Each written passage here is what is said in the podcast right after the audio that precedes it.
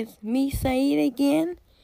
And in this episode, I will be talking about how you should you helping others of knowing how to use your voice and not and use it with power and confidence if you ever experience a rough moment or any traumatic experience that you have been through or, or went through in your life and I, I learned how to use mine due to my music artists I grew up listening to and I learned how to use my voice from my writing and doing my performing arts and my friends have helped me learn how to use my words and my voice better.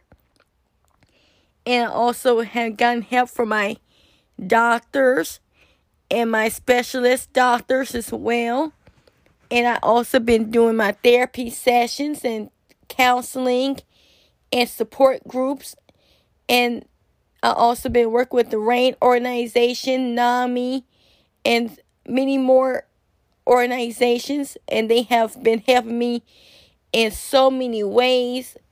And I have learned all the stuff that I learned. I want to help and others with the tools that I got. And no one shouldn't have to be afraid to use their own voice and express themselves of how they feel or what they're going through. And it's a it's a very hard experience when you have lived so many years and decades as a silent sufferer because as you get older you don't really know how to carry it more and sometimes the weight makes you can have a heavy toll on you where it gets so it for me the heavy weight from being a side server got so hard on me where it was getting hard for me to breathe and it was getting hard for me to do things that I was happy with doing. It was affecting me from being able to do school. It was affecting me from being able to do go to work. It was affecting me from for me to concentrate on my music school and things that I love doing and all my activities and sports. And it was just getting so hard where I wasn't really enjoying certain things as much like I would like I would would want to.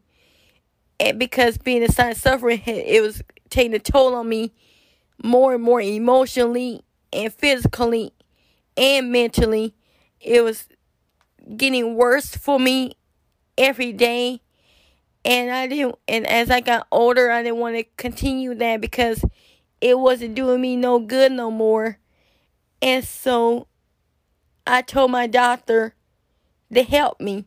My doctor helped me. The therapy helped me as well. And if you are a silent sufferer, please don't get someone who you really love the most and, and reach out to that person. If you have a doctor you trust, reach out to your doctors or anyone in your medical team. They will definitely help you.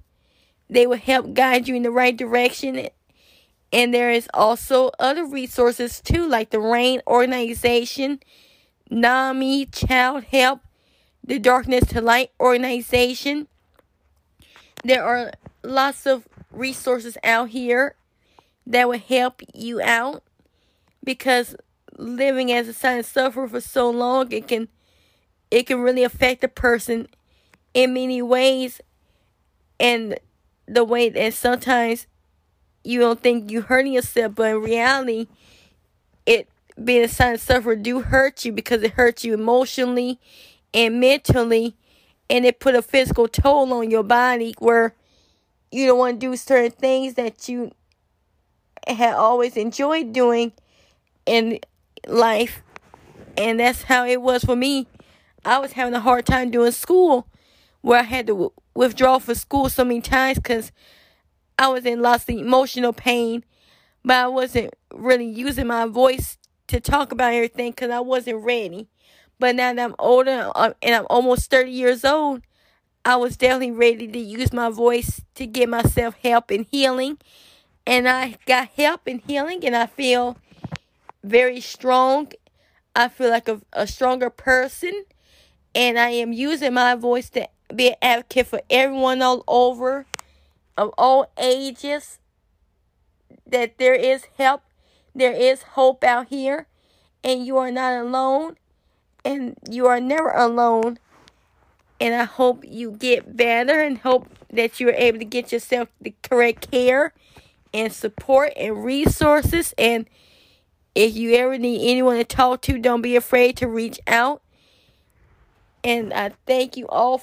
I'm very thankful for all the love and support I have. And I hope you are all able to get help too.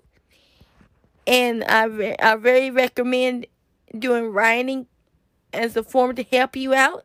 If you're not ready to say anything out loud, definitely do writing because that has helped me tremendously. And I, and I highly recommend it. And you are not alone. Thanks for listening. Love you. Bye.